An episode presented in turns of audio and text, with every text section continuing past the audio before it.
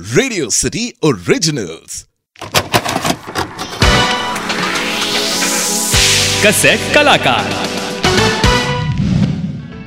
भारतीय सिनेमा के इतिहास में बहुत ही कम ऐसे कलाकार हुए हैं जिन्होंने सिनेमा में देर से एंट्री की और फिर उन्होंने इंडस्ट्री में अपनी एक अलग ही पहचान बनाई। ए के हंगल अमरीश पुरी और बोमन ईरानी उन्हीं नामों में से एक नाम है। कसेट कलाकार के इस एपिसोड में आज हम बात करेंगे कलाकार अंजन श्रीवास्तव की। अंजन श्रीवास्तव एक ऐसे कलाकार हैं जिन्होंने न सिर्फ़ फ़िल्मों में अपना अभिनय दिखाया, बल्कि उन्होंने थिएटर और टेलीविज़न में भी अपने अभिनय का जादू बिखेरा। अंजन श्रीवास्तव का जन्म 2 जून 1948 को कलकत्ता, वेस्ट बंगाल में हुआ था। अंजन आगे चलकर एक्टर बनेंगे, ऐसा उनके परिवार में किसी ने भी नहीं सोचा था।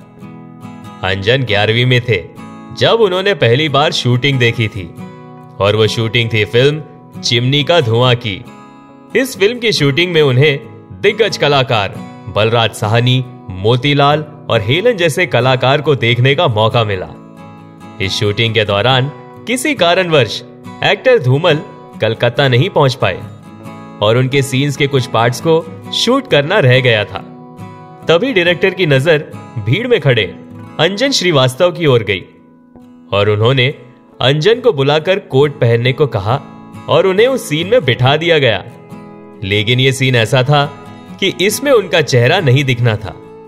सिर्फ़ बलराज साहनी को उनसे बात करते हुए दिखाना था और उनके सामने बैठना था।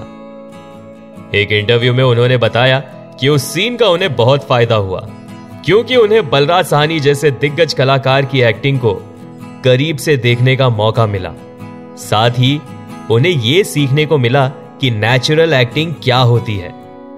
अंजन का कहना था कि बलराज साहनी जैसे शूट से पहले होते थे, वो एक्शन बोलने के बाद भी उसी नेचुरल अंदाज में एक्टिंग किया करते थे। उनकी एक्टिंग में कोई बनावट नहीं होती थी। अंजन के पिता चाहते थे कि वो डॉक्टर बने। इसलिए उन्होंने अंजन को साइंस लेने के लिए कहा। लेकिन अंजन का कहना था कि साइंस उनके बस की नहीं थी। इसलिए उन्होंने बाद में कॉमर्स लिया। और फिर उन्होंने कैलकाटा यूनिवर्सिटी से लॉ की पढ़ाई शुरू की। और उसी दौरान वो हिंदी और बंगाली प्लेज में भाग लेने लगे। अंजन को फ़िल्म चमेली मेमसाब में एक छोटा सा किरदार निभाने का मौका मिला। और साथ ही उन्हें रेडियो ड्रामा में काम करने का मौका भी मिला। जब उनके पिताजी को यह बात पता चली तो वो बहुत नाराज़ हुए। लेकिन उनकी माताजी ने उन्हें सपोर्ट किया। अंजन रेडियो और थिएटर के प्रसिद्ध कलाकारों में से एक माने जाने लगे। उन्होंने 10 सालों तक कलकत्ता में थिएटर किया। कला भवन संगीत कला मंदिर जैसे फ़ेमस थिएटर ग्रुप से वो जुड़े रहे। इसी दौरान अंजन बंगाली फिल्म्स में छोटे छोटे रोल्स भी किया करते थे। और अपने पिताजी के कहे मुताबिक, वो अलाहाबाद बैंक में नौकरी भी करते रहे। अंजन को बंगाली थिएटर के एक्टर ज्ञानेश मुखर्जी ने कुछ टिप्स देते हुए कहा कि मूवीज़ में हीरो नाचने गाने तक ही सिमटा रहता है। लेकिन वो एक कैरेक्टर आर्टिस्ट ही होता है, जिसके कंधों पर एक्टिंग की, उस सीन की ज़िम्मेदारी होती है। अंजन ने तय कर लिया था कि वो फ़िल्मों में अगर ट्राई करेंगे तो कैरेक्टर आर्टिस्ट के लिए ही ट्राई करेंगे। उन्नीस सौ छिहत्तर में अंजन मुंबई आ गए, लेकिन उनके पिताजी ने कहा कि वो अपने बैंक की नौकरी का ट्रांसफ़र मुंबई में करा ले। तो बैंक वालों ने अंजन के सामने यह शर्त रखी कि ट्रांसफ़र में वक्त लगेगा और उन्हें आने वाले तीन सालों तक कोई प्रमोशन नहीं मिलेगा। और अंजन ने उनकी सारी शर्तें मान ली। मुंबई आने के बाद अंजन थिएटर करते रहे।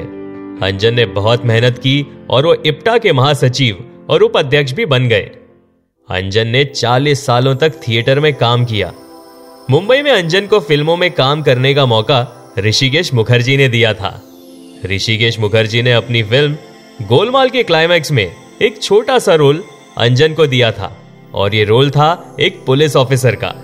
थिएटर में काम करने के साथ साथ उन्होंने फ़िल्म सजाए मौत, कालिया, गुलामी, शहनशाह, बेमिसाल, दयावान और ऐसी कई और फ़िल्मों में काम किया। इसके बाद वो टेलीविज़न शो में भी काम करने लगे, जैसे ये जो है ज़िंदगी, नुक्कड़, तमस, भारत एक खोज।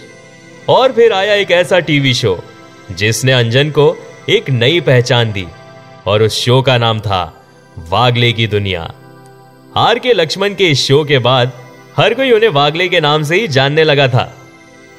दामिनी, घातक, Kabhi Haan, Kabhi Na, China Gate, Sanju, Sam Bahadur, और ऐसी कई और फ़िल्मों को मिलाकर उन्होंने करीब 130 से ज़्यादा फ़िल्मों में काम किया, और अंजन आज भी फ़िल्मों में काम कर रहे हैं।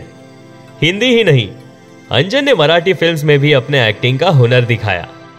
फिल्म्स थिएटर और टीवी शोज़ में काम करने के साथ साथ वो बैंक में भी नौकरी करते रहे और उन्होंने बैंक जॉब से रिटायरमेंट सन 2001 में ली थी।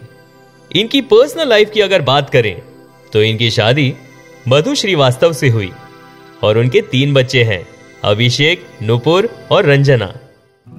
भारतीय फ़िल्म इंडस्ट्री में अंजन श्रीवास्तव का योगदान हमेशा याद रखा जाएगा।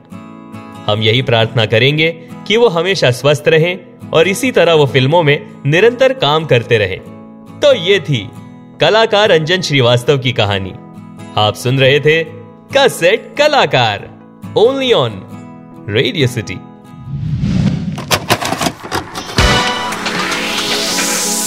कसेट कलाकार।